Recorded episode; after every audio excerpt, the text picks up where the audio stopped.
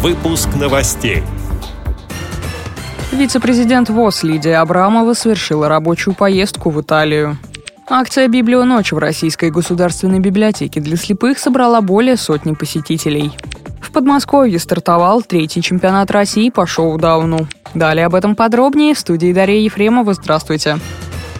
Как сообщает пресс-служба ВОЗ, вице-президент Всероссийского общества слепых Лидия Павловна Абрамова совершила рабочую поездку в Италию. В рамках поездки она приняла участие в заседаниях исполнительного правления Международной Федерации спорта слепых ИПСА и Международной конференции, посвященной развитию спорта слепых. Повестку дня заседания исполнительного правления ИПСА составили вопросы изменений структуры организации, постепенного перехода от исполнительной к руководящей роли Федерации, подготовки к следующей Генеральной Ассамблее ИПСА, которая планируется на конец октября 2017 года в Румынии. Исполнительное правление приняло решение о приостановке членства в ИПСА 38 стран из-за задолженности по оплате членских взносов и взносов за участие спортсменов в соревнованиях, проводимых под эгидой ИПСА ИПСА. В основном это страны Африки, Южной Америки и Азии. В рамках международной конференции Лидия Абрамова выступила с докладом на тему развития спорта слепых в России, в котором подробно рассказала об истории развития российского спорта инвалидов по зрению, уделив особое внимание тому, что в целях усиления мер по борьбе с допингом в России принят закон о введении уголовной ответственности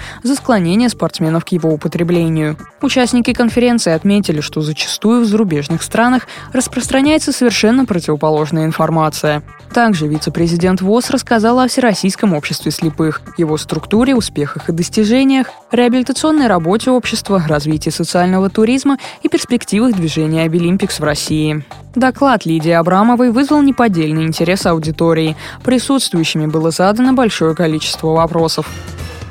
В минувшие выходные в Российской государственной библиотеке для слепых прошла акция «Библионочь», рассказывает директор библиотеки Елена Васильевна Захарова. В этом году «Библионочь» собрала еще больше желающих посетить нашу библиотеку, чем в прошлом году. Было более 100 человек. Вся программа была нацелена на различные путешествия по книжным выставкам. Это были музыкальные путешествия, экскурсии по нашим редким фондам, таким как зал тактильного восприятия произведений искусств, тифлопутешествия, мультпутешествия и так далее. 2017 год объявлен годом экологии и особо охраняемых природных территорий в Российской Федерации, поэтому, конечно, многие наши мероприятия были связаны как раз с экологией, защитой природы. Программа была очень насыщенная. Мы считаем, что праздник состоялся, потому что каждый, кто приходил, мог найти для себя какое-то интересное занятие. Пожалуйста, приходите, мы с удовольствием принимаем всех.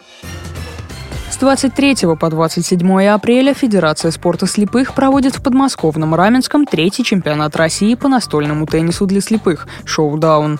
С подробностями наш общественный корреспондент Едгар Шигабуддин. 35 регионов присутствует в этом году. Прошлый чемпионат России были 23 региона нашей страны, сегодня 35. В прошлом году участниками были 70 человек, в этом году участвуют 95 человек, россиян и два участника из Республики Беларусь, но белорусы играют вне зачета. Ставки очень высокие, формируется сборная России. В сборную войдут в этом году 6 э, мальчиков, 6 девочек.